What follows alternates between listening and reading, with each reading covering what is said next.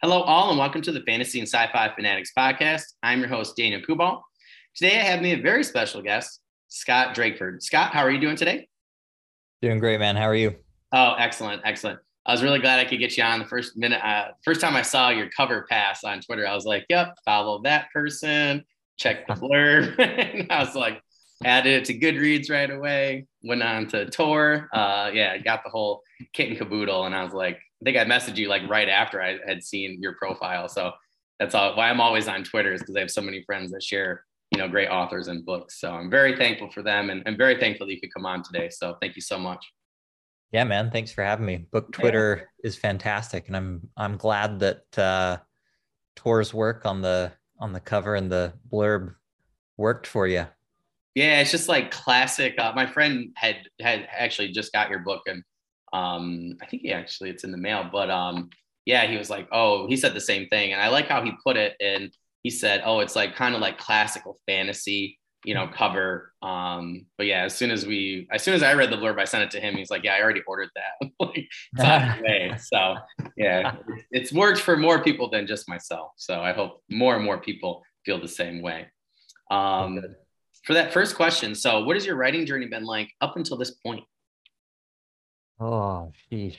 Um, I I have been known to to take a very long time answering this question. Oh, that's fine. Uh, we got all day. So. I, I, have nothing to do later but more work. I'd rather yeah, do okay. this. So. all right. So I'll I'll start kind of from the beginning, and and you know I might uh, ruin some follow up questions along the way, that's but. Fine. So basically, uh, you know, I I grew up reading uh, fantasy in particular um, because my my dad is really into reading. He he reads a ton, and he he's always liked fantasy as well. I guess I don't really know why. I should probably ask him how he got into it. Um, but you know, I, I grew up reading a ton uh, for probably the same reasons a lot of us do. Um, and then I was in college uh, studying to get a mechanical engineering degree. I I really hated it. Uh, found out about halfway through my degree, you know, that I really didn't want to do it, but I I pushed forward anyway because it was the quickest path to graduation and a you know a decent income. Uh, right around when I graduated, I you know I was pretty sick of my engineering job already that I had done through school, and I decided I wanted to do something a little more creative um, engineering. Uh, I think my biggest gripe was that it wasn't nearly as creative as I wanted it to be. You know, I went in with this uh, this idea of like, oh, I'm going to get to create all this awesome stuff and and build some cool machines and whatever, and that that just wasn't the case. Yeah. Um, so yeah, I I I started writing um, in 2012 uh, right after I, I graduated. And that was the beginning of this book of Rise of the Mages. Um, I wrote just in, you know, in, in spare time after work and at, at night at that time, I didn't have a kid, but I was married. Um, so, you know, I, I carved out, I tried to carve out an hour or two every night of, of writing and, by 2013 uh, around 2013 2014 i had a completed draft. Um, but in october of 2013 i decided that i wanted to try the traditional publishing route. Um, i went to a world fa- world fantasy convention in brighton england. Uh, be, partially because my wife and we were fairly newly married three years married at that point um, she has family in England that uh, she wanted me to meet, and because I figured, you know, if there are any agents that I uh, wanted to to try to meet, that I would have an advantage because I would be probably uh, one of relatively few Americans there in England, um, and it worked uh, at least uh, as much as it was ever going to work. Um, uh, I I met two of my my target agents, um, Joshua Bilmes and my my agent that I ended up querying and signing with, um, Matt Bialer. Um, I, I, liked both of them and a few others besides a lot based just based on what I could look up online. But um, you know, Matt in particular was very kind. Uh, took a minute to talk to me after a, a Patrick Rothfuss reading um, and gave me his card. And so I, I ended up querying him first in 2015. So it took me like another year and a half or something to edit and rewrite because there were, I mean, you and I talked about it a little bit before yeah. we went live.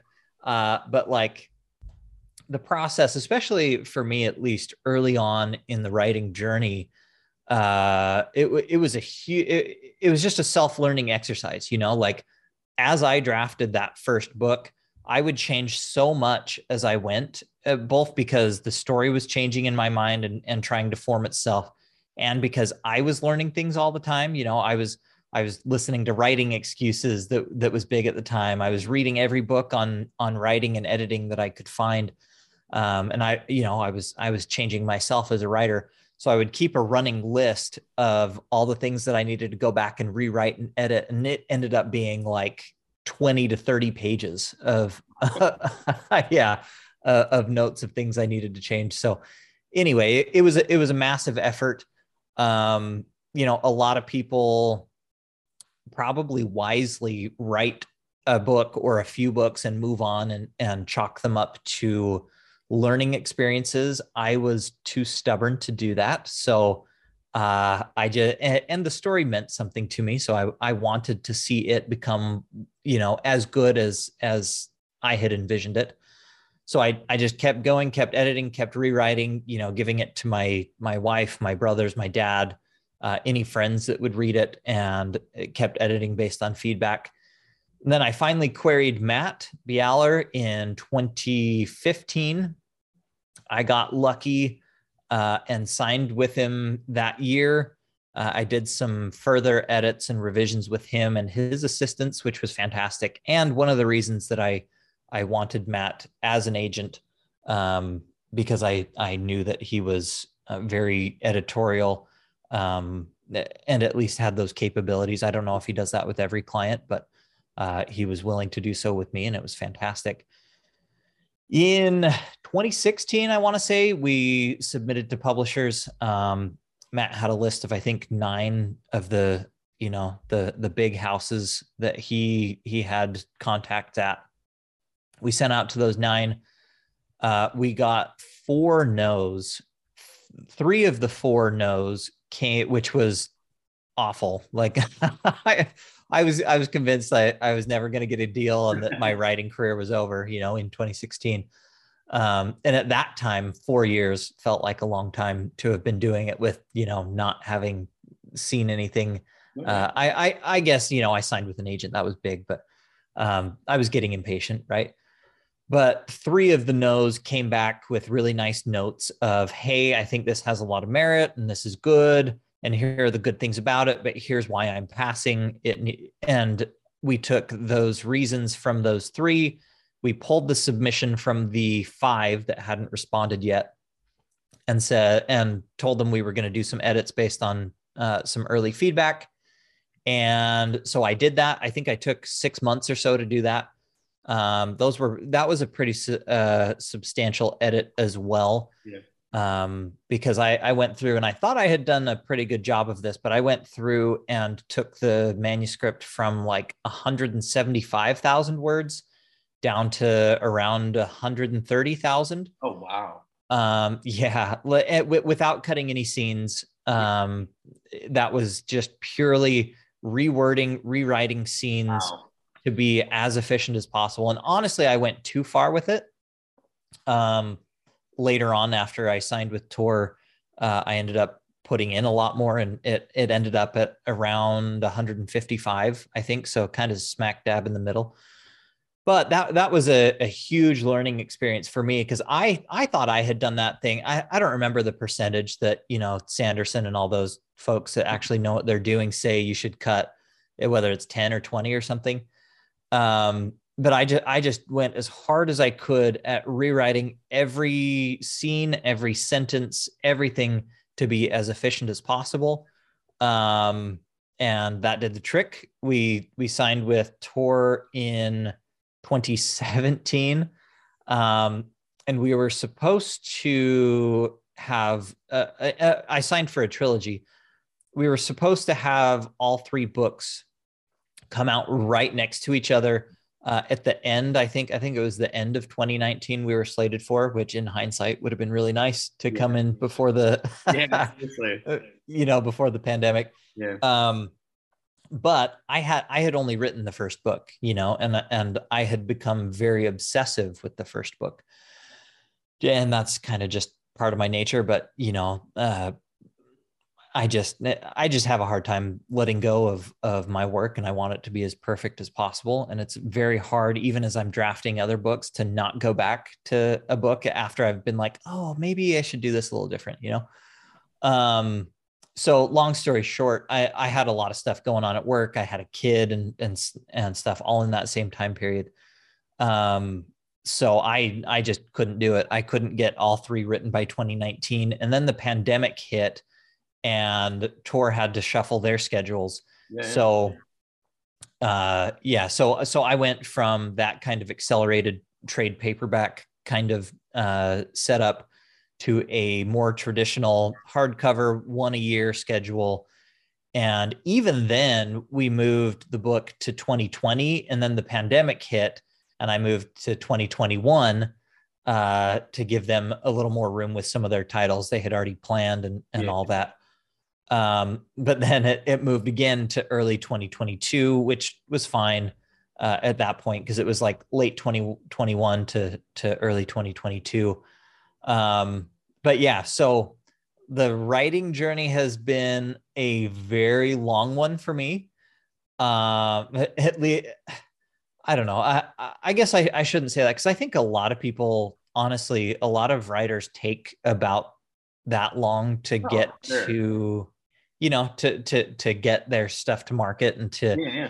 to to build themselves however it happens um but yeah i uh, nearly a decade of of working on uh one book or one series has has been uh a lot but it's also been fantastic because I, so I've got book two done, um, and I'm I'm revising right now, and we'll I'm hopefully have it back to my editor again in a yeah, not too long.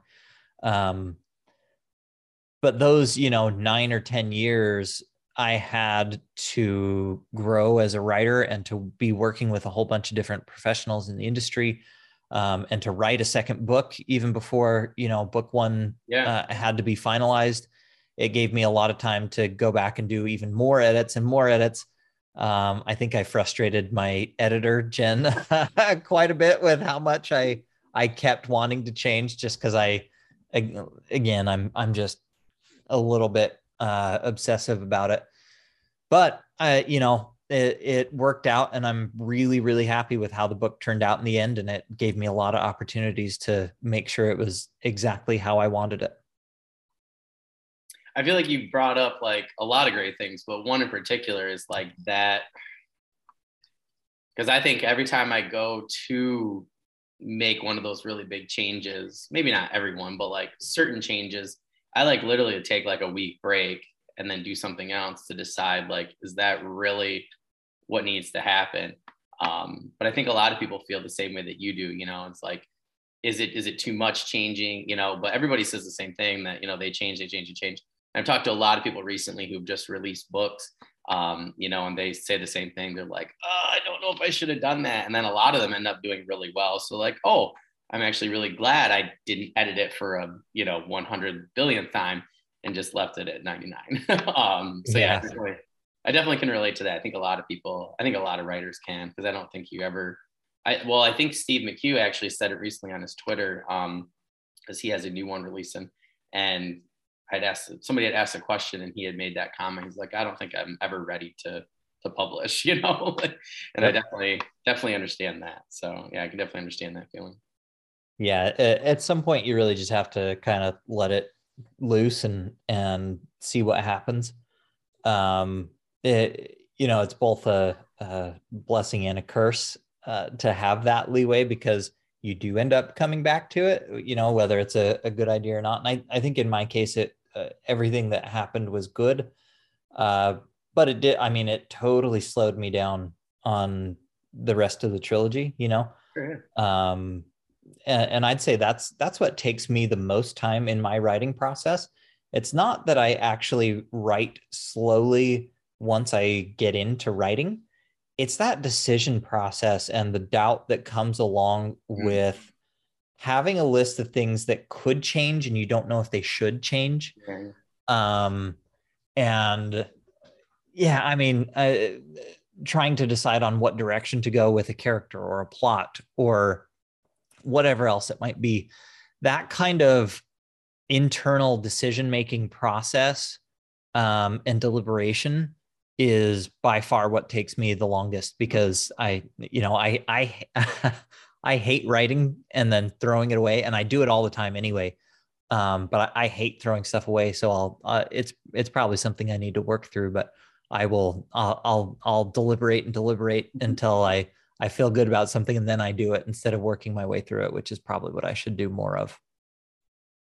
Well, when you figure out that skill, you let me know because, like I know, so the audience knows by now about my stupid character that was a constable, and then you know I thought he was gonna be like a rich constable, and now all of a sudden he decided he wanted to be a a lowly thief taker on his family's last dime who needs to solve this case or else, and you know I'm yeah. like.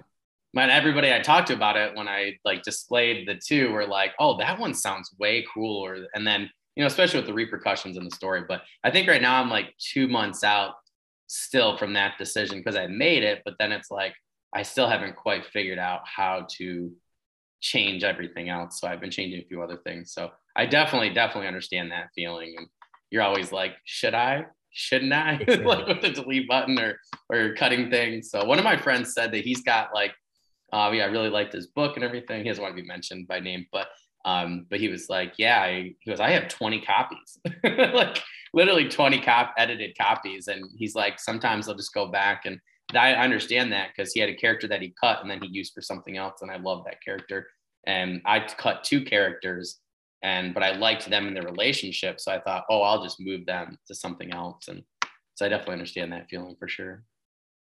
Yeah. I, I that that's interesting to have 20 different copies. Right. Uh, yeah, and, I'm not joking. It might be like 23, but yeah, he. That's crazy. but he doesn't I mean, like, prove anything. I'm like, you can't just take notes, like, but yeah. he to have a copy of it, like every every change, and I'm like, that's like way past Scrivener, you know, like yeah. I always I always tease him because I always send him the Charlie Day, you know, where he's got all the dots and the maps and everything. yeah, yeah, yeah. I, I, I, don't think I, I, I don't have like that many separate drafts. I, I yeah, typically. Just modify my main draft and throw stuff in, you know, the stuff I'm throwing out, I throw in folders without making it a whole draft living out there somewhere. But I have, I mean, I, I have at least 30 plus drafts, revisions, whatever you want to call it, of Rise of the Mages in, you know, in my back pocket. But as, as you were saying that, like, describing your change from a rich constable to a you know a, a, a completely different character and, and, changing the story you know I, I had something similar my book heavily features a, a um, a school so uh, not super original but call, i call it the citadel in rise it's of the classic mages though like it's it's a classic trope and that's that's what that was one of the things that drew me to it i was like oh it's like the jedi academy almost like or Harry Potter, whatever. Like it's a classic trope. There's a yeah. reason we keep coming back to this. So to me, that pulled me in instantly. So I just want to throw that out there.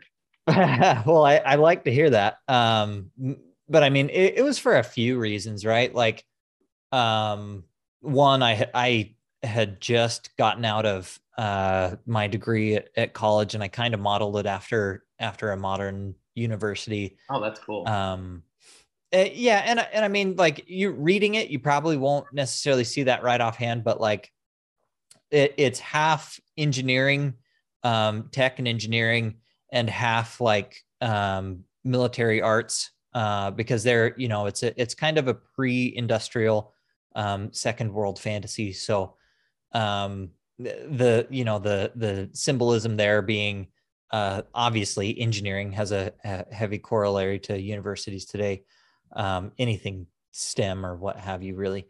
Um, but then we've kind of substituted any sort of formal military training, uh, other than I guess our our armed forces academies, which are awesome.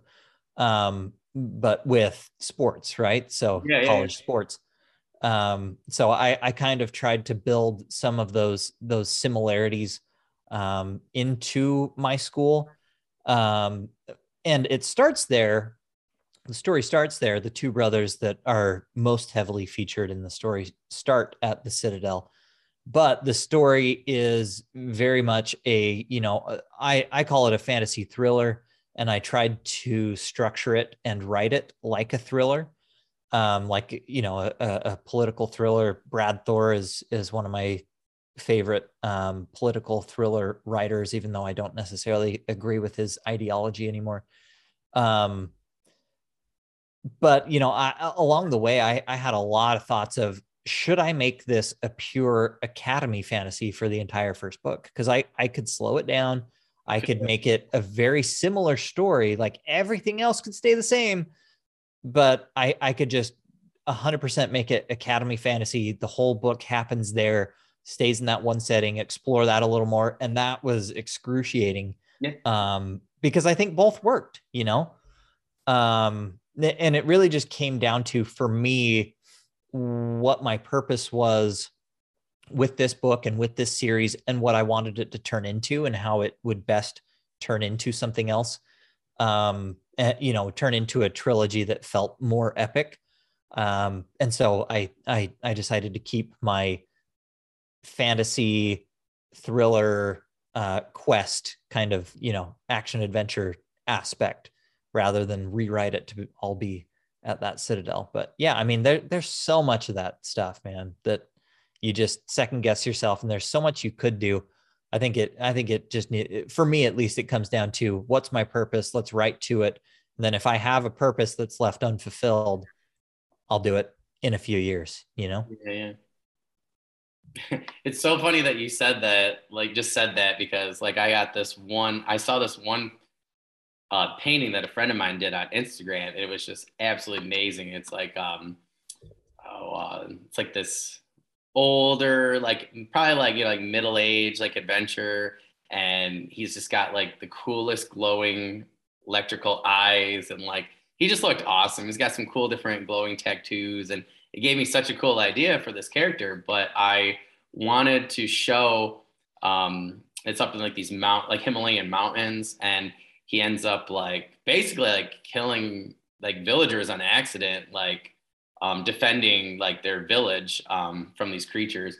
Um, and all of a sudden, like everybody is like scared of him, and then I have like this guy coming in who I consider a lot like uh, like uh, like Raiden or whatever, and like comes in, like literally zaps in, and then like takes him off to this like same thing like Academy. And I think that's where I've been stuck, is I'm like I don't know if I wanted to be a young adult Academy kind of thing, um, or if like you know whatever. But it's just funny that you said that because I like I so have that feeling because I'm the same way. I'm like I was like okay, I'm gonna pause here because I can't figure out really what the rest of it is, but I'm going to come back to it later. So I do, I definitely understand that feeling because my friend and I were discussing. It's like, because it is right. It, you know, it is still fantasy and the characters are still similar, but you know, if you're at the academy, I think versus, you know, the academy and then the world, I think I do feel it. There's, he, my friend, he's like, well, there's going to be all sorts of different political structures. There's going to be, he's like, it's a completely different story and that's where I got stuck. So I'm like, it is, I think personally, a completely different story that way. And there's different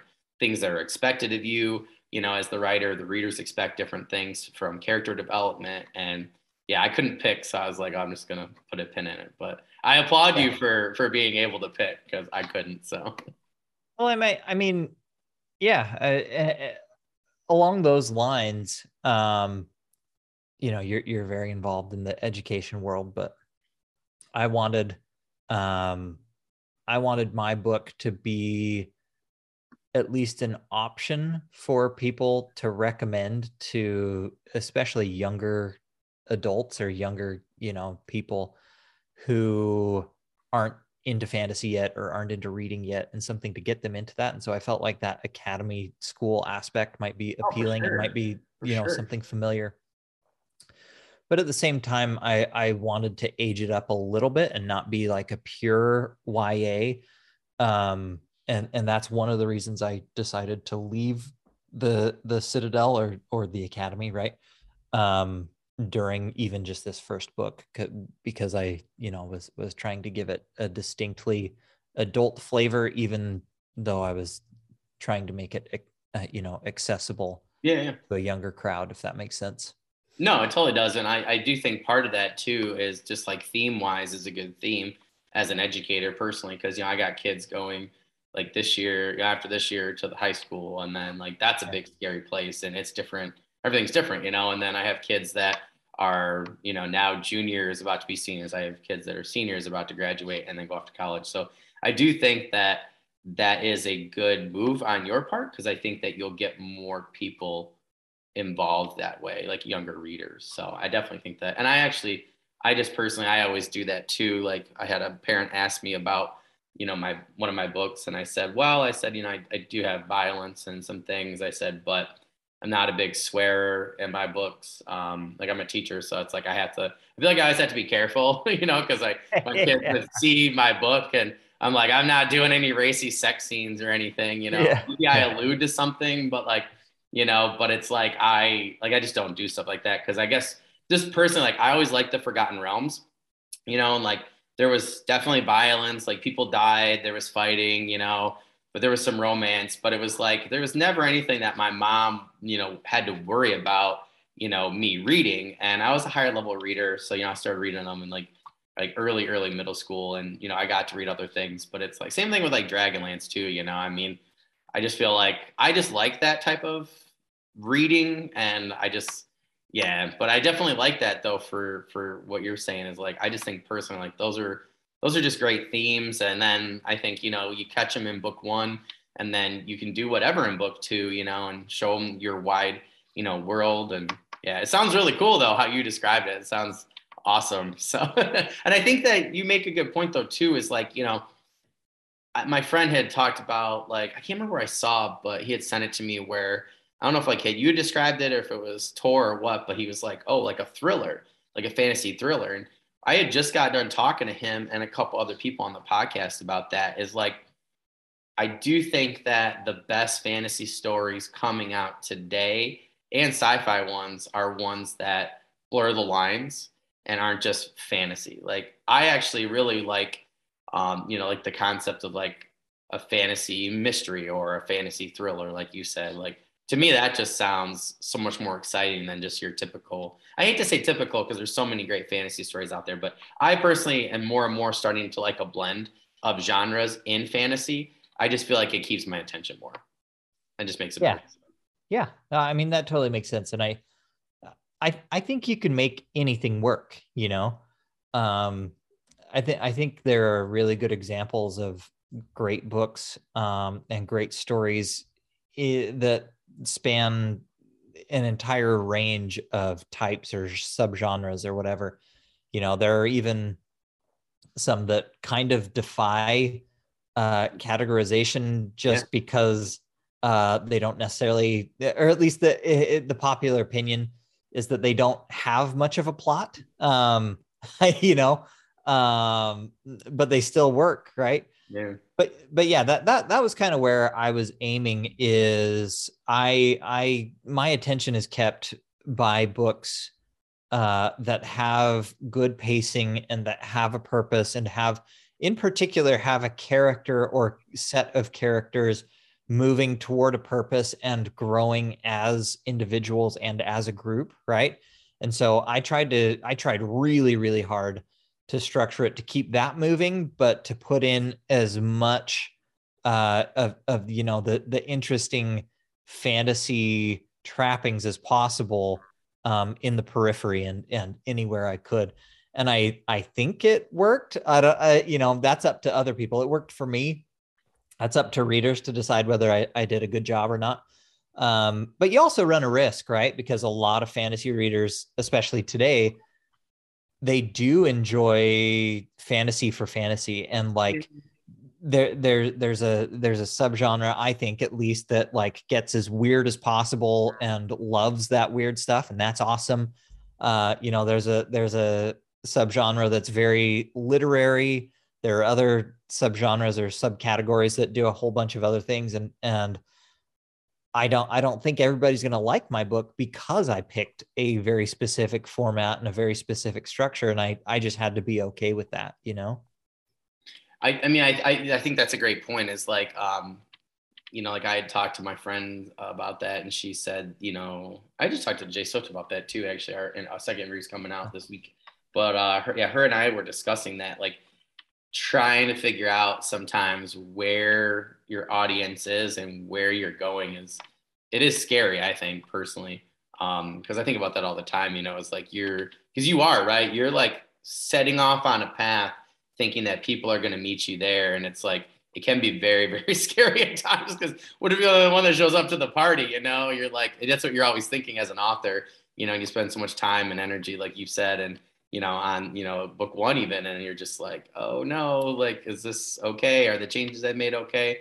But yeah, I think that I just personally think that's how, I mean, I've talked to so many people that have said the same thing and, you know, have yep. had a lot of success, but I think we're all, it, you know, my friend made a good point. She was like, oh, it's like you're free falling almost, or, you know, like you go up into the plane and then all of a sudden you're coming back down, like that kind of feeling. And you don't really know if you, you know are back on the ground until you know sales start going and then reviews and stuff like that. But i do have to tell you though scott like i've seen oh man i, I lost count this week. Um, had to have been like at least 30 of my friends on twitter were sharing your book.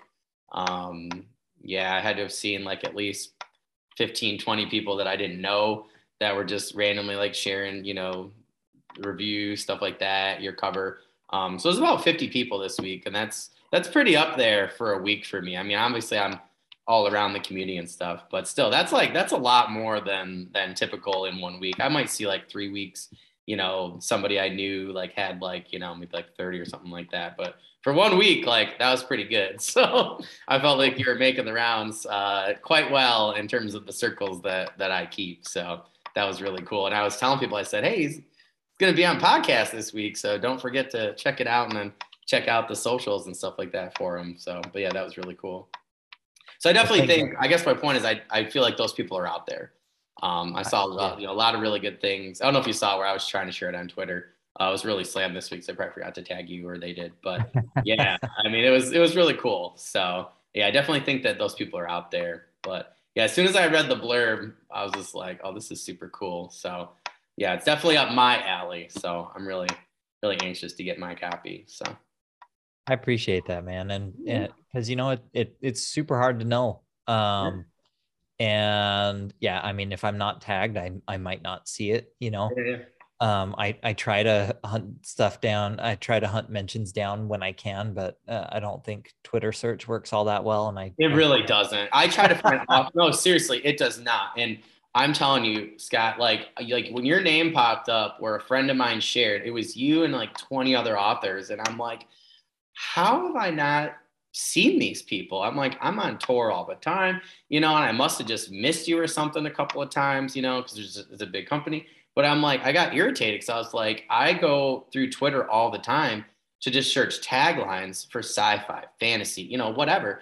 And then, you know, I had seen what you had posted on this book, Rise of the Mages, and I'm like, how did that not pop up in any of the searches that I did? You know what I mean? And because I'm yeah. constantly trying to follow people, I'm constantly trying to share stuff, I'm constantly trying to friend people on Facebook. I'm, you know, just trying to, you know, just just to learn more and meet more people, see what people are doing. And I definitely feel like, you know, Twitter and Facebook, I definitely feel like, and Instagram, I think ever since they changed the algorithms, you know, like last spring to now, and now TikTok's really done the same thing. I just feel like it's been a lot harder to find people in our community. And I used to just put fantasy and then bam, all the people would pop up and you know, some of the friends you may know would pop up. Now they're trying to get me to follow people that like don't share our interests, you know, or maybe they do a little, but they're not writers and authors, you know, and like no offense to anybody. When I'm on Twitter, I want I, I, I consider Twitter my water cooler, you know, like I want to talk to people like yourself and you know, like I mean, I'll be friends with anybody or whatever, follow, but I just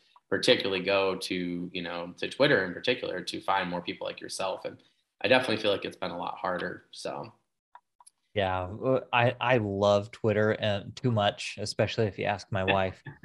Um, but one of my big pro yeah, uh, one of my big problems is that you know I I have quite a few different interests that have very different crowds that Yeah, all yeah. happen to be on Twitter. So like uh tech Twitter, uh startup Twitter, finance Twitter, uh book Twitter, you know, all those combined uh mean that I follow way too many people uh to keep up with and and and so yeah, I I might miss things, but I mean everything you're like that's why I and I know many of my fellow authors so appreciate that you and people like you are taking the time to do podcasts like this, to review books, to do all this because it you know I I think uh, you know I, I I'm I'm traditionally published and I think people have this idea of of traditionally published books that may not necessarily be accurate or as It's not- it's accurate. not accurate. Yeah, they're it's Yeah. not accurate. It's not. It's really not. Yeah, I'm glad you mentioned that. It's not accurate. Well, well, and I'll, I'll tell you why and and what I think. So, even within traditionally published uh, author uh, catalogs, right? There's a very very big difference between. Obviously, this part's obvious. Everybody's going to know this, right? Between the the big established names that have uh, one way or another found an audience, and people coming in fresh like me but even still there, there's a, a a pretty wide range of attention that's given to any given debut um, or midlist but any given debut I'll, I'll stick with debut and there are so many variables that aren't in my control or even in the publisher's control that end up dictating uh, how the book's released, uh, you know, whether there are events uh, or ads or anything like that around release. You know, my book launched and then Vladimir Putin invaded Ukraine. So that was fantastic. Um, you know, stuff like that happens. And then you can't really control when there's another big launch. So, um, Tor, I, I launched with Tor on February 8th and then just very recently a much bigger debut launched um i think it's the atlas 6 by uh, i don't know how to say their name i'm Oh. horrible with pronouncing names olivie olivie blake I think I know. Yeah, I, I think so. I know what you mean. Yeah, Yeah. it's one looks of like a Yeah, some people you have to hear their name. I always ask you guys before the show because I Yeah. messed up a few people, so I definitely it's definitely know that feeling. Yeah. it's so hard uh, especially because i come from a very vanilla background you know and i don't i don't know uh, always how to how to pronounce names um and uh yeah when i see things in print it's hard to know how exactly they're Well, you're uh, going off your experience. That's the thing. Is like I'm, I'm Yeah. I announce like basketball games and stuff for a district, and like I I'm really bad at some of the names, and it's like you know like I've seen I've taught over all over the country at this point, and I've Yeah. seen names from all over the world, but it's like you'll see the same name, and because of their background, you know that it's said differently, and it's like how are you supposed to know like 75 different alphabets? Like so yeah, Yeah. definitely understand that feeling. yeah my my wife makes fun of me because i so i lived in brazil for two years Oh, um awesome. yeah and i lived like primarily with brazilians so i i got pretty good at, at portuguese. Um but my my wife makes fun of me because if i see any foreign anything i pronounce it like it would be pronounced in portuguese and she's like pretty sure that's not right. Um but anyway my you know my point is not only is there uh going back to you know the traditionally published thing uh not only is there like a, a big difference in how certain books are picked up and just w- much weirder variables than you would guess i think uh that affect uh, you know budget and that kind of thing when a, uh, something launches. You know you can't control world events and you can't control what comes out after you. You know now that a, a much bigger uh, debut than me uh, has launched from my same publisher in in uh, sort of i mean i think i think if i remember right it's it, it's a it's a pretty different story but you know uh, Tor's probably just not gonna be mentioning my book all that much until book two book two comes out um so debut traditionally published unless they're one of the fairly few that get like a lot a lot of attention um and, and uh, many of them are, are well deserved, right? Like there, there are reasons that these things happen. But traditionally published authors who uh, aren't one of those like major, major deals that they don't hand out all that often are a lot closer, I think, to being a self-published title. Oh, for sure. Uh, than people think, if that yeah. makes sense.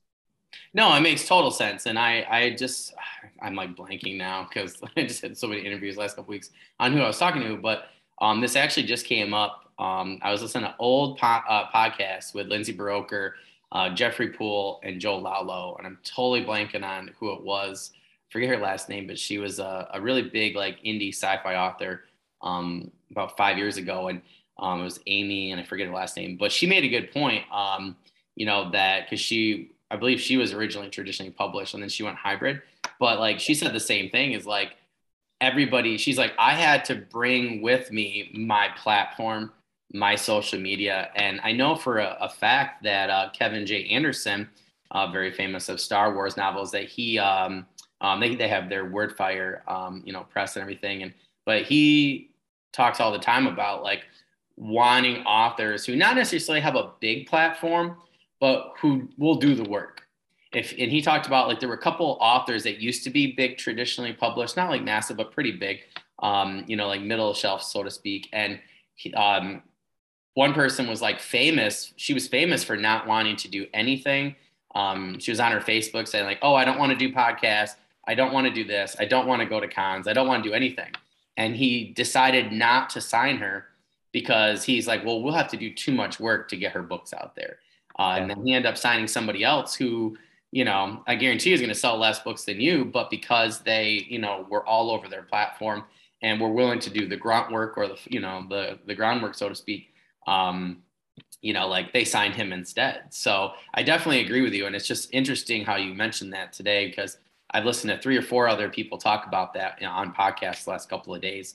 Um, you know, just with the last couple of weeks, the kind of stuff that's gone on, but yeah, I definitely think that people think that if you're traditionally published, you're like Stephen King right off the bat or Brandon yeah. Sanderson. And it's like, I'm sorry, but like everybody just got eclipsed this week because of Brandon Sanderson's uh, Kickstarter. Um, you know, not saying there's anything, you know, bad about that or whatever. I love Brandon. Um, but it is what it is, right? And it's like, I think some people were freaking out because they're like, oh, well, that's our world for indie is the Kickstarter. But really, it's just anybody's world. But um, yeah, I definitely think that you need to have a platform um, no matter who you are and you need to bring people with you and i know that sounds weird because most people think traditional publishing is something different but yeah today it's like it's just so much different than it was 10 years ago even five years ago even pre-pandemic and yep. yeah yeah it's just crazy yeah. yeah that and or you have to be very willing to play a long game and and and play into the system you know um but yeah, uh, there are so many people, especially people outside of publishing, that are like, "Oh man, you got a book deal and your book's out, like you made it."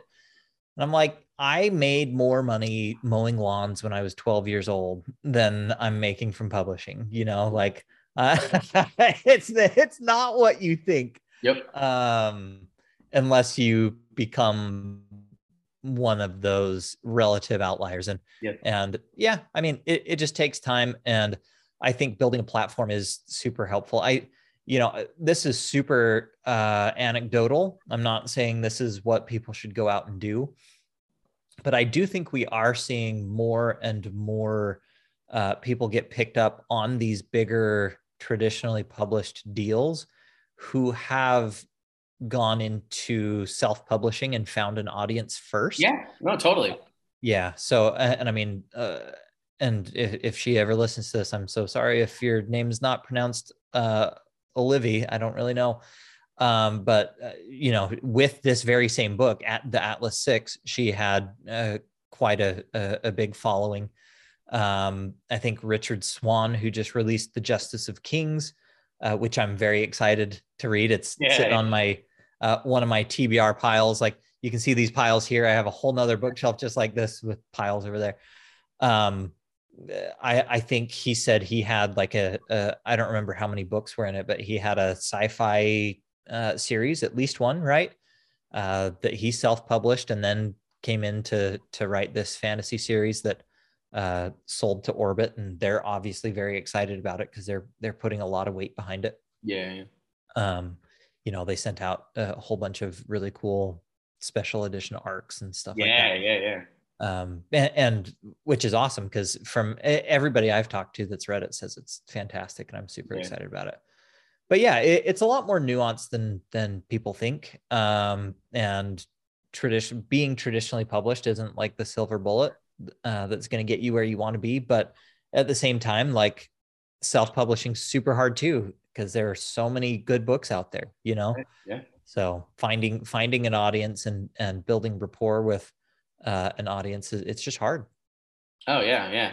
Well i think even um you know like i had talked to my wife and i talked to her constantly about this. I said well i just want you to know i said granted it's going to be like i i work extra i do extra things because we don't have kids yet um you know to put money aside you know for you know like three book covers you know um, nicer ones, things like that. I said, well, we're, I said, I'm gonna have to cover the cost for these things, but I said, we might not get it back. Maybe we will one day, you know, but it could be down the road. But yeah, I definitely think that, you know, like I always talk to her about doing stuff like this. I say, you know, like, I'm like, I'm just hoping that, you know, cause I'm like, you just never know. I always say like, you're one click away, you know, we're one click away, you know, like you're just one really good review away on one person's, you know, um, podcast or website or whatever, where all of a sudden like everybody's like, oh, so and so reviewed this book, I'm gonna go read it, and all of a sudden your sales are massive, you know. And um, like for instance, I just got like this stupid, stupid um, Star Wars meme, and I shared it on TikTok. Next thing I know, I got like it's still going. It's over twelve thousand views,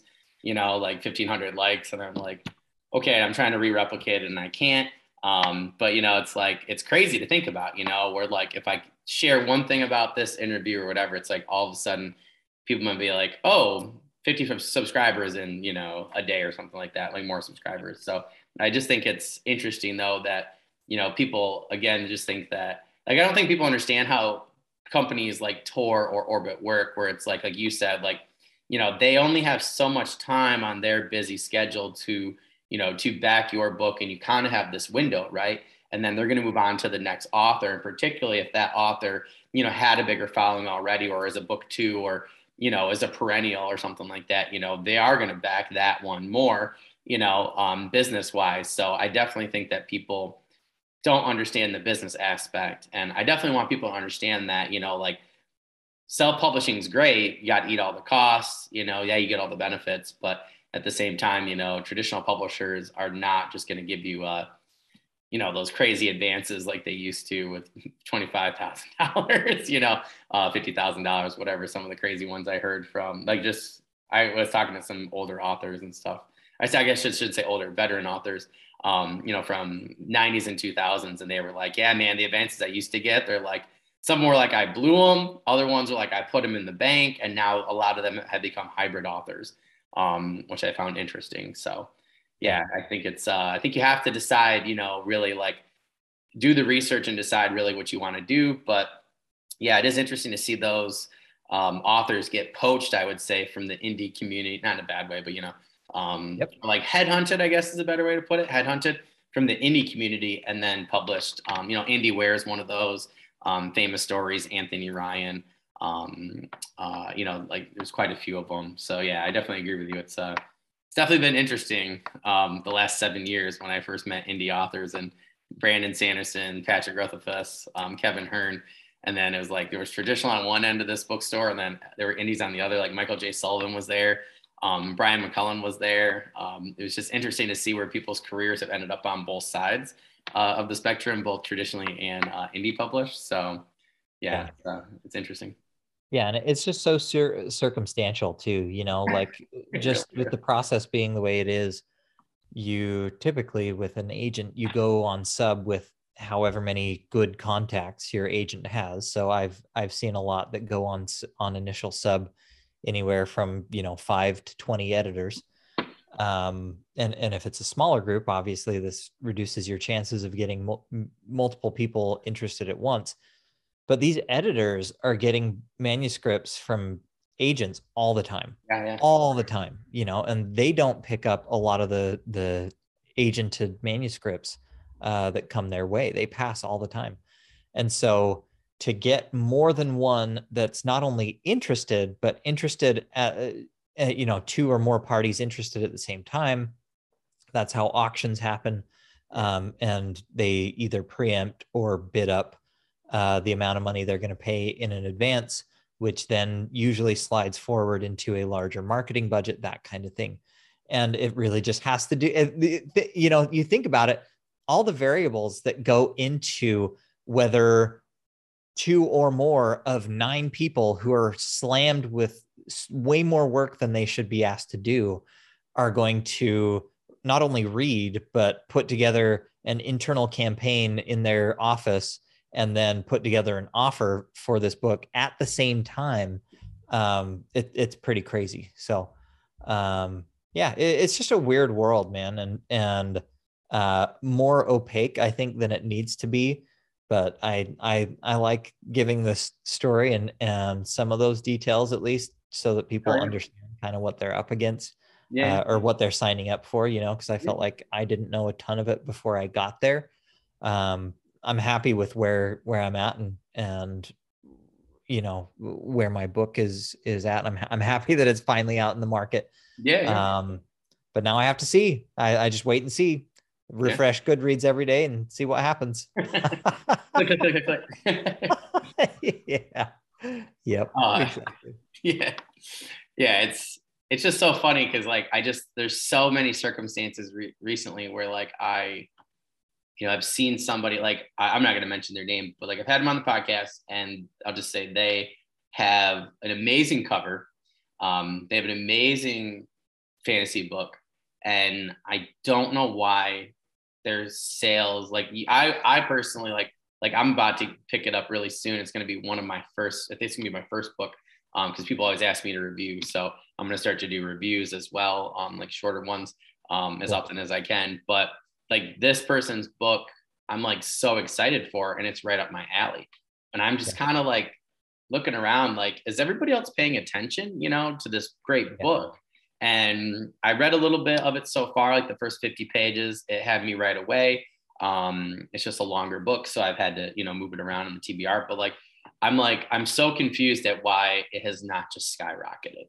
And yep. you know, and I had talked to that author, and I'm like, listen, I'm like, maybe it's going to take your book two or your book three, but at some point, you know, like I've seen so many books in the market for years, decades, and I'm like, I feel like you're gonna just skyrocket, you know. And I'm like, I don't know what everybody's problem is. I said it could just be the time, like you're saying, right? Like there's crazy stuff that's gone on the last, you know, two years.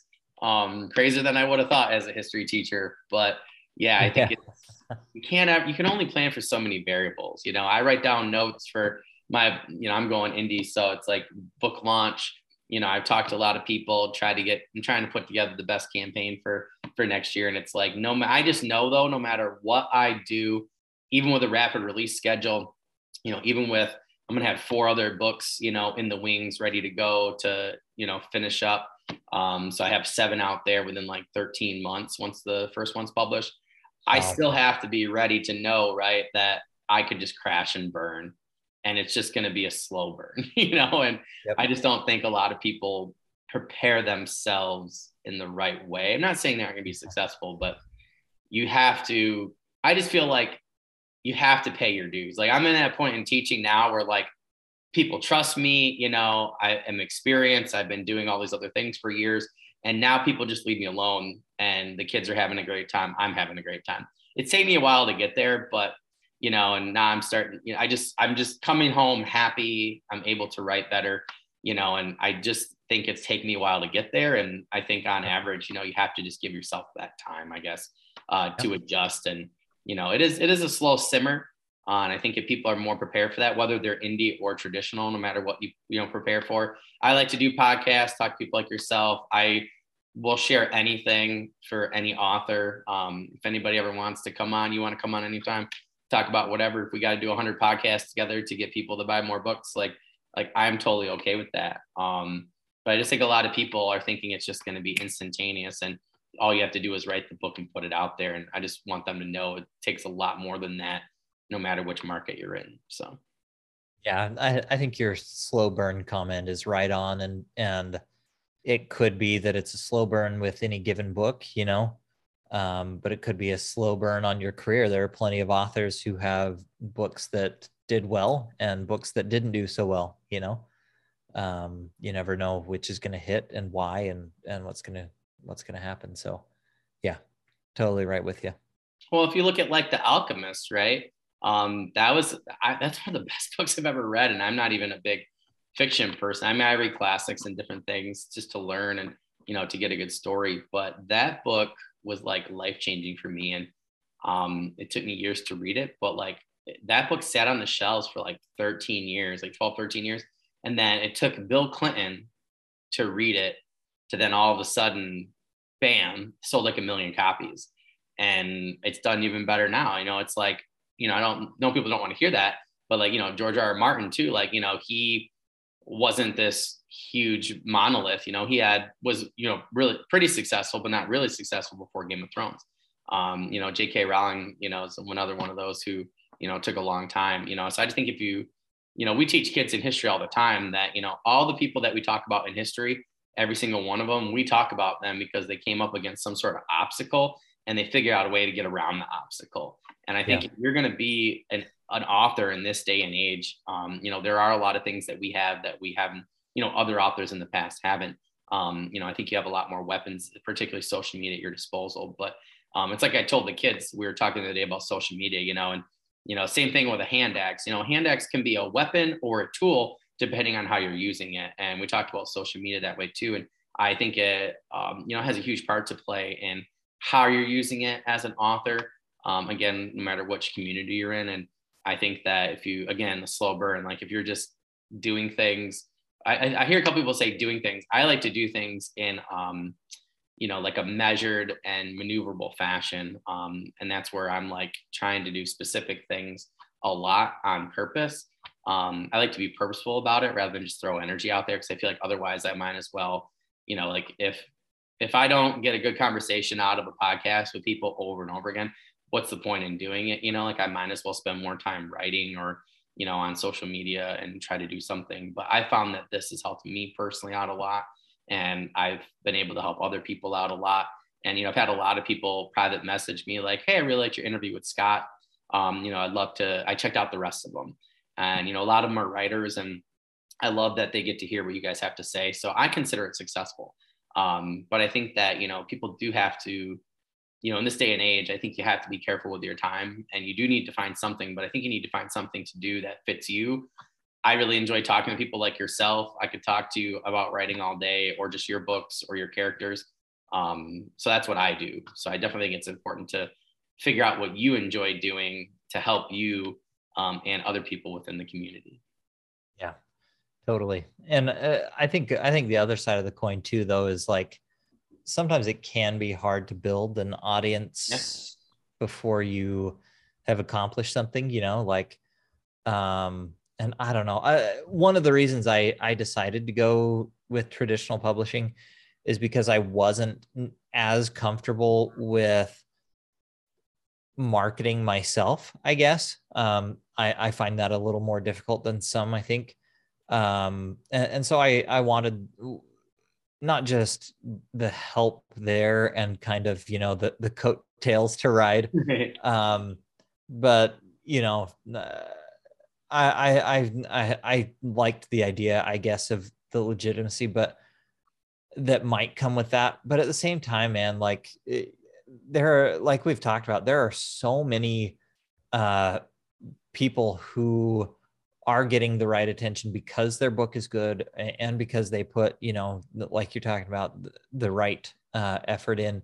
You know Thiago Abdalla um, his book recently came out. He's doing a great job uh, getting it out there. Um, Ryan uh, and I don't know how to pronounce his last name either Cahill, Cahill. I don't really know. I thought it was Cahill. Uh, sorry, Ryan, if we messed it up.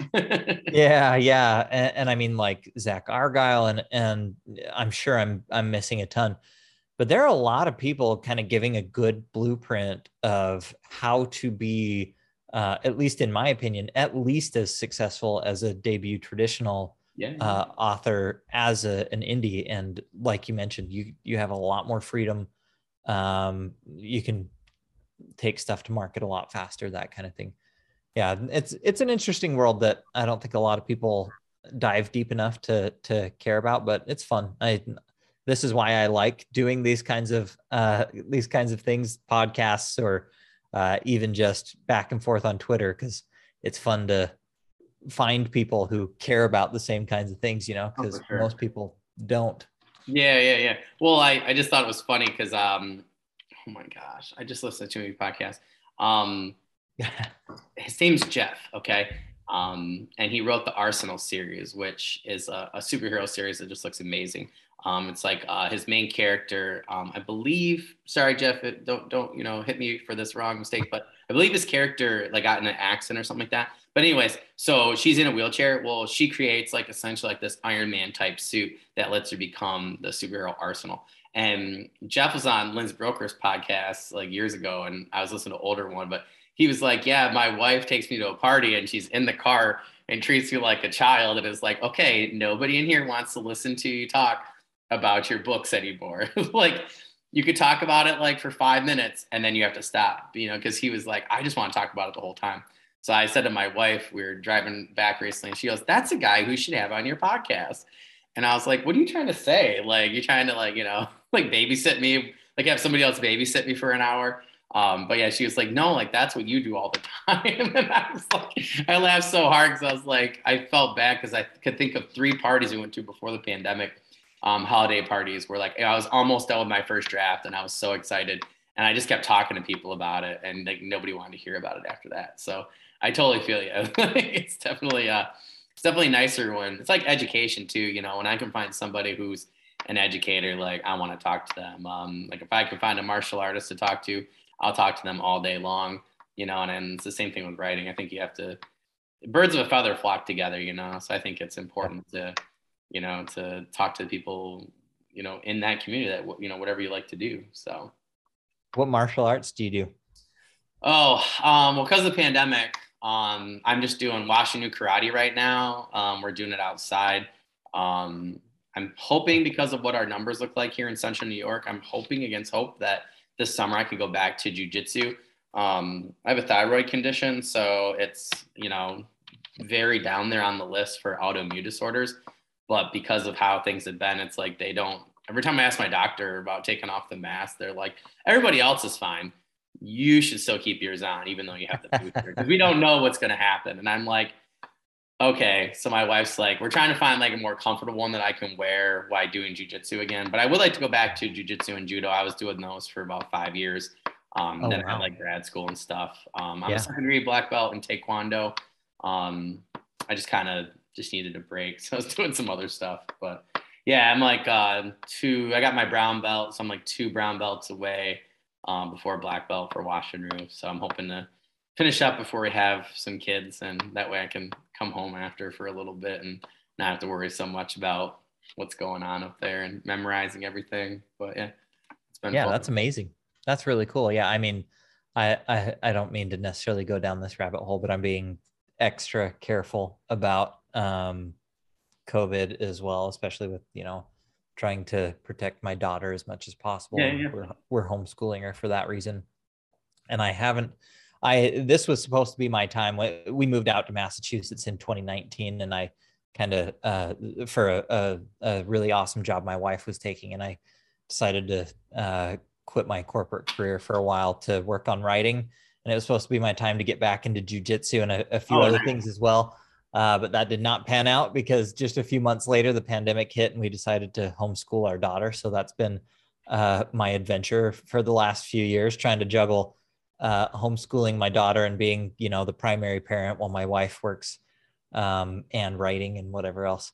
Uh, but yeah, I did it. Uh, it wasn't, uh, you know, I don't know what you'd even call it. It wasn't a, a formal belt giving kind of situation, oh. but I did. Um, I think three years, two and a half years, three years of jujitsu classes oh, when wow. I was in college. Yeah, basically just this guy, the super cool guy.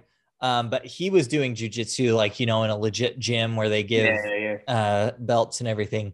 But then he would come and uh, I don't remember what belt he was, whether it was like purple or brown at that point. Um, but he would come and teach all of us beginners everything he was learning in his gym, you know, uh, and it was super fun. So I just kept taking the the course through yeah, basically yeah, yeah. as long as I was at college. but I freaking loved it, man. I I love jujitsu and I got into watching MMA and a whole bunch of stuff like that. And I, I think a little bit of that uh, comes through in my in my books, but I'm I'm obviously I'm no I'm no actual martial artist like you. And um, man, there's another one. I, I'm forgetting his name. I want to say it's Alex something. Oh yeah, yeah. Uh, he um I don't know why I can't do last names today. Sorry, I know, man. I, uh, uh, but yeah, yeah, his books are uh, um, combat codes. Yeah, yeah, yeah, yeah, yeah. yeah the combat codes. So he, he yeah, yeah he black lives... belt, I believe. I think he just got his black belt last year. Um, yeah, because yeah, like that was really cool that I saw that. Yeah, because I didn't yeah, know I, I following him on Instagram, and I was like, oh, that's really cool. yeah, I, I, can't remember what his level is or whatever, and I don't know what the levels mean anyway. Um, but I I remember thinking it was super legit. And yeah. he, I live in Massachusetts, so he's I think he's pretty pretty close here. Uh, I think he's like on the south or maybe west end of. I think uh, so. Yeah, west, yeah, yeah. West side of uh, Boston, and I'm on up in the north side of Boston. okay, but I say he goes to a um, really good gym too uh, over there. Um, I forget its name, but like I looked it up one day because I was bored, and I was like, oh, I was like, I remember my friends talking about that. I was like, that's a pretty cool spot over there. That's on one of my lists when we travel. Um, because we were supposed to go to Boston last year, then like our numbers here went up um, and then because of school, it was like kind of vague on what we were allowed to do or not. Yeah. And I was yeah. like, well, I want to come back with COVID because then I would have had to, I think I would have had to eat like four days out of my own sick days or something because they only give you like 10 days. Um, Rough. yeah. So I was just like, I don't want to do that. And I had yep. some students um, where like they just can't even get the flu because like they had some parents with like terminal illnesses and stuff like that. So we were like, we're just not going to travel. Um, but yeah, I was supposed to go to Boston um, and actually go to his gym. and I was like, maybe I'll see him there and just be like, hey, can you sign this book? Because I got book one like all ready to go. But yeah, it's hard though, right? Because it's like I talked to my wife about it and because she's like, well, you want to go back? And I was like, it's just so hard because it's like you just I, I, don't know. It just and it's hard for me too to go back during school because I always get a black eye. you know, like, it just always makes me look like you know, like, oh, Mr. Kubal's so violent. it's like, yeah. it's just like, I'm always rolling with somebody, and it's either, it doesn't matter if it's a white belt to brown belt, like somebody always gets me. I was actually just talking about that at karate today because the instructor showed something and then kind of got my eye a bit. And I was, I was teasing her. I was like, yeah, my wife sent me to karate because she thought it was safe. uh, yeah, yeah, jujitsu is awesome though. I mean, I really, I really love doing judo and jujitsu at the same time. Um, my friends are always asking me like, why don't you write about it? And I'm like, well, the problem is then I get too technical and I feel like nobody really wants to read it. So I am actually really interested to read Alex's book, um, you know, to see how he dealt with the martial arts in particular. Because I would like to do a monk thing at some point. You know, I think that would be really cool. Um, you know, try and put that knowledge to use. I mean, I definitely do it for like, um, you know, like archery. I'm big, big into archery. Um, um, obviously, I got to teach history. I, am really big into military history, so I use a lot of that. Um, but like sword and shield, like I was learning for a little bit um, in college with somebody, um, the katana, you know, different stuff like that. Like I do a lot of weapons training and put it into the books, but martial arts, I feel like sometimes is a little harder because, like I said, you can't say, "Oh, I point the you know the hand here and did this," and it's like I, I applaud people that are really good at it. I mean, um, R.A. Salvatore is one of those where I'll read any of his fight scenes any day of the week, and I feel like most of the books, um, you know, just have amazing ones. But I'm not that good at it yet, so maybe one day. But yeah, that's yeah, cool. Yeah, I didn't know that, so that's that's awesome. Yeah, yeah when I come your way, we'll, we'll, have to try and meet up and uh, we'll go outside and do it or something. That'd be awesome. yeah, yeah. I, I mean, I don't mention it that much because it's very amateur, you know, and college was, God, uh, 10, 12, 13 years ago now. So I haven't done it for a long time. You know, I got caught up in, in working a lot in my corporate career and then had a kid and, uh, you know, my wife and I played soccer together. That was kind of our thing for a long time. So that ate up most of my time. Yeah. Yeah. Um, but yeah, I, have been meaning to get back into it. But yeah, I like, uh, I, I, like you're talking about there there are certain people that are way more qualified to get into actual martial arts i i haven't even tried to do you know sword training sword and shield other than just uh, making sure I understand the basics. But I'm a really big fan of how people like, um, and whether it's accurate or not, uh, I'm a big fan of how Bernard Cornwell handles oh, his, yeah. uh, you know, sword and shield type battles. Um, and I, I tried to take a lot from not just him, but uh, people in that uh, same vein of focusing a lot on what's going on individually, but also trying to keep a, a good yeah. view of what's happening tactically and, and with different groups. Um, yeah, it's, it's fun. And I, you know, I'm not, I'm not a, a, a huge expert with archery or anything either, other than I just have hunted a, a, decent amount in the last 10 years. I, I, I like to hunt and went from rifle to archery, which is a, a big shift. oh, yeah, yeah, yeah. and not, ne- not necessarily super applicable to, you know, battle scenes, but uh, at least the basic mechanics of how things work and yeah, yeah. how bad it hurts if you slap you, the inside of your wrist with a, a long bow. you know? yeah, have an arrow break on your. Yeah, I had that happen. Like I had a nice gash, and I was like, "Oh, my dad's like, oh, you're gonna need stitches." I'm like, "No, I'm just gonna." And I actually don't even have a scar anymore. But yeah, I was definitely for sure. I had, I had a friend who had a bowstring snap on him so bad that um, he did have to have stitches actually. Like Ooh. it was pretty crazy. And um, I had a friend had that happen um, at one of the reenactments. Um, I can't remember what they were doing, like how they did it, but they it was it was like safe for them.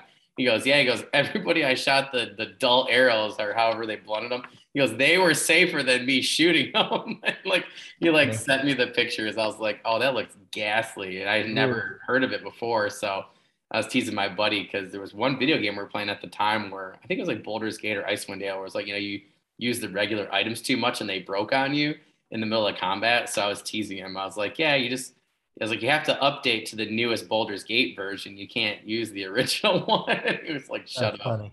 Yeah, That's really funny. But yeah, it's cool because yeah. I talked to a lot of those um, the SCA guys and gals about you know different stuff. I was supposed to go join one of those groups, and then the pandemic happened.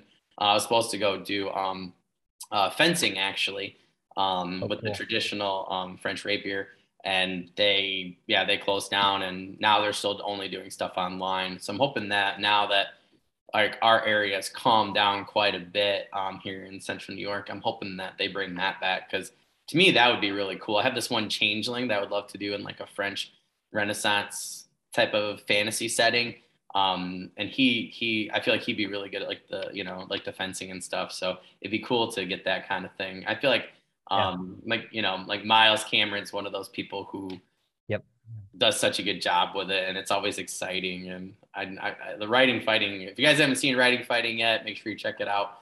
Um, Miles has this great YouTube channel on it for people that write fighting scenes. Yeah, I got really into it. I was like, yeah, all these things. And yeah, it's cool when you can take those kinds of things and apply it really well in your writing. I don't think I'm there yet, but I hope to be where one day. But yeah, writing fighting is actually a really good example of resources I use, yeah. you know, the stuff like that, because even if it's just understanding the basics of of movement or uh, what certain weapons sound like when they yeah. hit things, or what an arrow flying through the ear uh, through the air near you sounds like, um, you know, that kind of stuff. I think can make a, a pretty big difference in immersing a, a reader in your world. Yeah, yeah, yeah. Well, like uh, Peter McLean, like Priest of Bones author, like he was just on the Wizard Words and Words podcast, and he was saying how you, you never say shoot a bow, it's release an arrow. And I'm like, oh man, I was like, I don't think I've done that yet, but I'm about to like have archery in my books. And I was like, oh, that's a good point. Cause he's like, nobody said that historically until firearms were created. Um, and I was like, oh, that's actually a good point. So I've like been meaning to, when I go through the next couple of chapters, like I have one I'm starting to finish tonight where I do have somebody who's releasing arrows. Um, so I have to be really careful about saying shooting.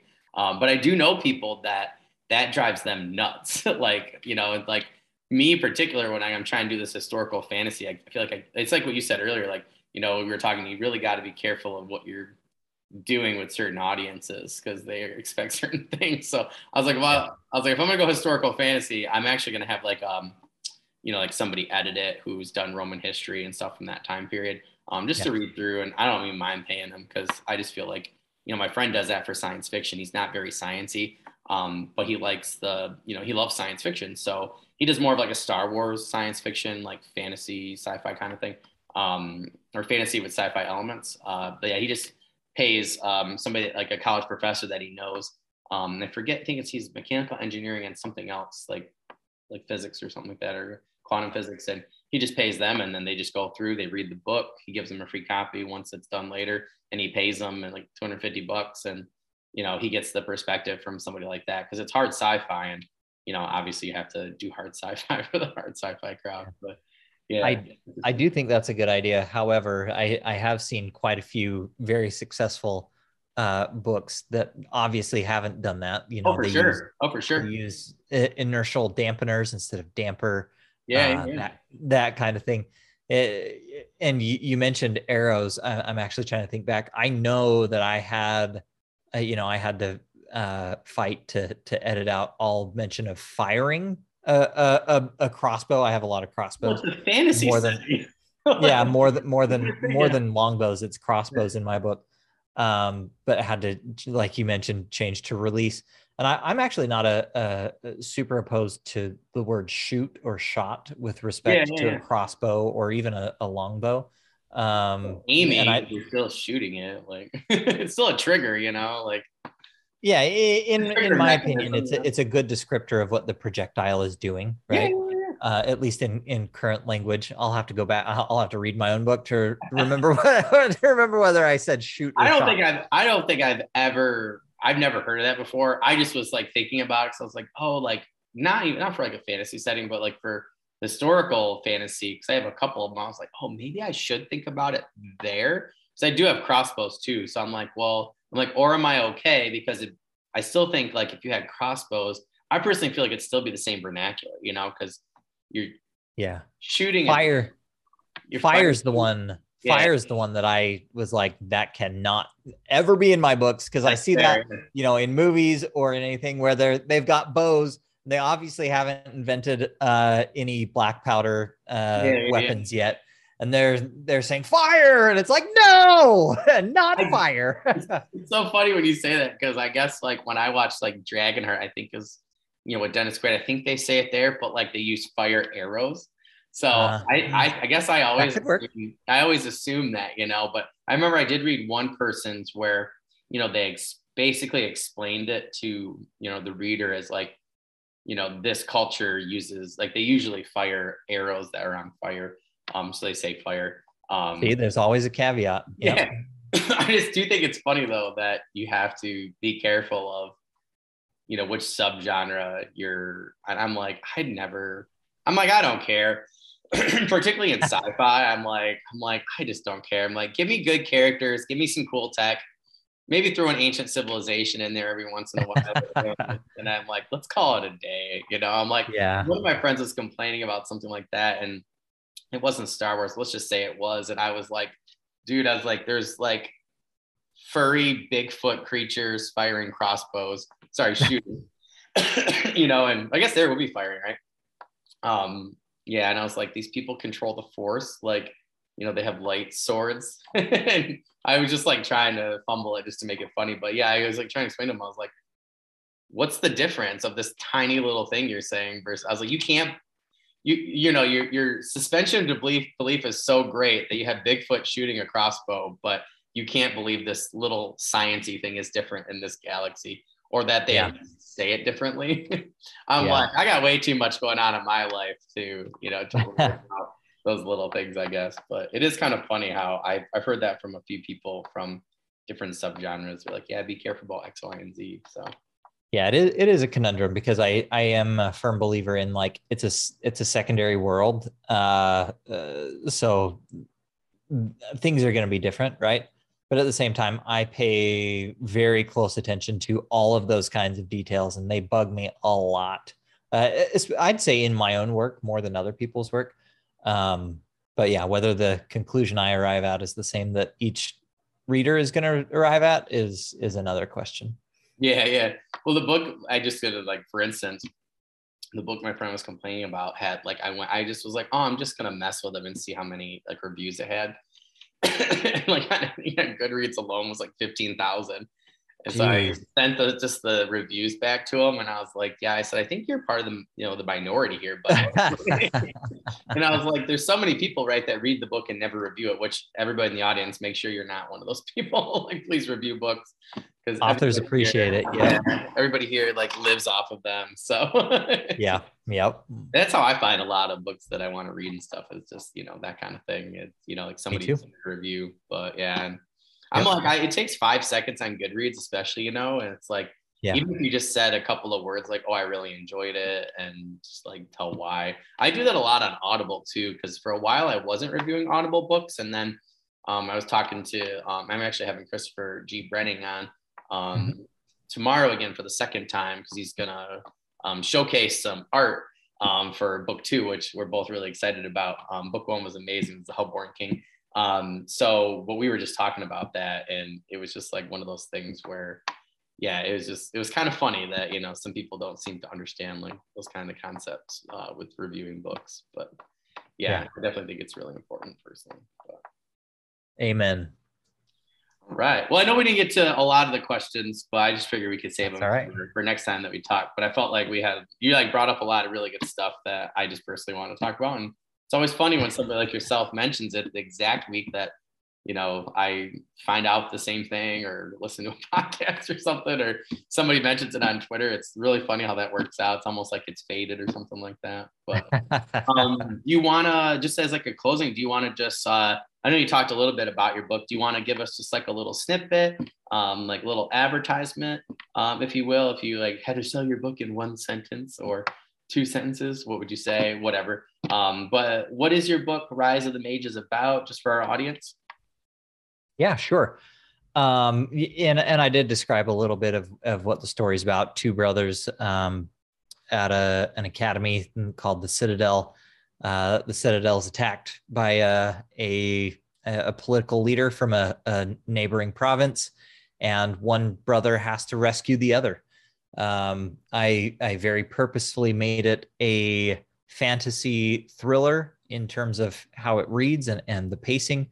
Um, but I also worked in as much of my interests in uh, you know engineering and technology as well as how a magic might work if it were somewhat plausible you know uh, given some liberties with electromagnetism how would magic work and how would it intertwine with technology if that were the case uh, and so yeah that's it. I, I think um, people who appreciate a, a fast-paced uh, fantasy novel um, like a you know a, a, red rising although that's a sci-fi um, or even bernard cornwell like we talked about um, those are some of the the faster uh, more military type books that I tried to marry to a traditional fantasy uh, setting or feel like a you know a Robert Jordan or a David Eddings that I grew up reading.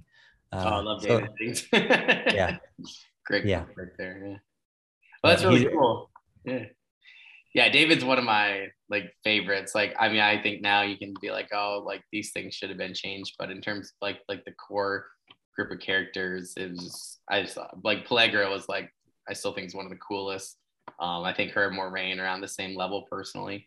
Um, yeah, yep. yeah, yeah. Silk's one of my favorite characters of all time. So, yeah, the I, I think I have since learned that uh, you know Eddings is a little bit of a problematic person in his personal life, but the Pawn of Prophecy was the first fantasy book I ever read, and and the book that really got me into reading. So, wow. Uh, you know, I, I have a I have a pretty soft spot in my heart for that series. Yeah. And The Wheel of Time is the series that I read over and over and over growing up because every time a book came out, I would just reread the series. Uh, so that was a, a, a, big deal to me growing up. So yeah, I, I would agree with you. Polgara and Moiraine were some pretty fantastic uh, uh, idols, I guess, or, or uh, to to grow up reading about. Yeah, yeah.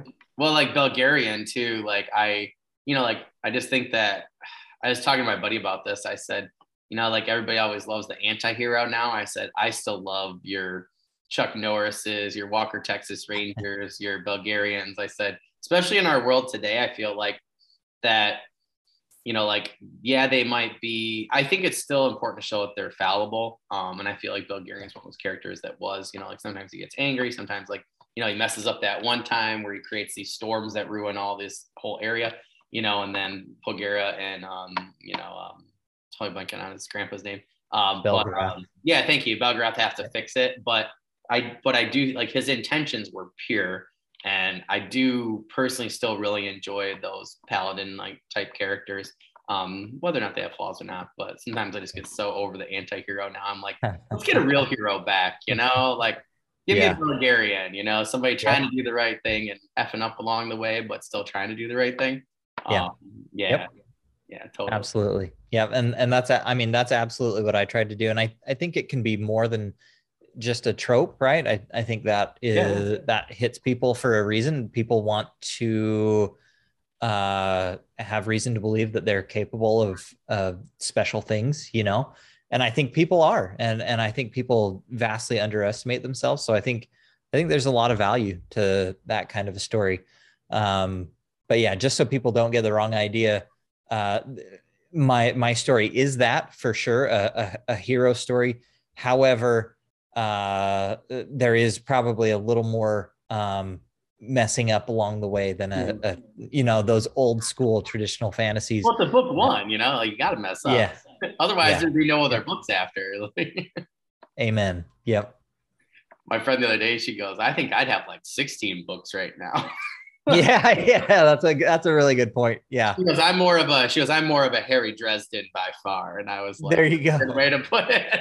like, trying to do or uh or uh she's like or uh or uh, um or an Atticus from like Kevin Hearne's world. I was just like I laughed so hard because I like I knew exactly what she was talking about and I was like, Yep, I said I'd probably be in the 20s or 30s by now, you know. I don't know who that would be author wise or character wise, but you know, definitely. I like that way of thinking about it. That's funny. Like yeah. Yeah, yeah, that's awesome.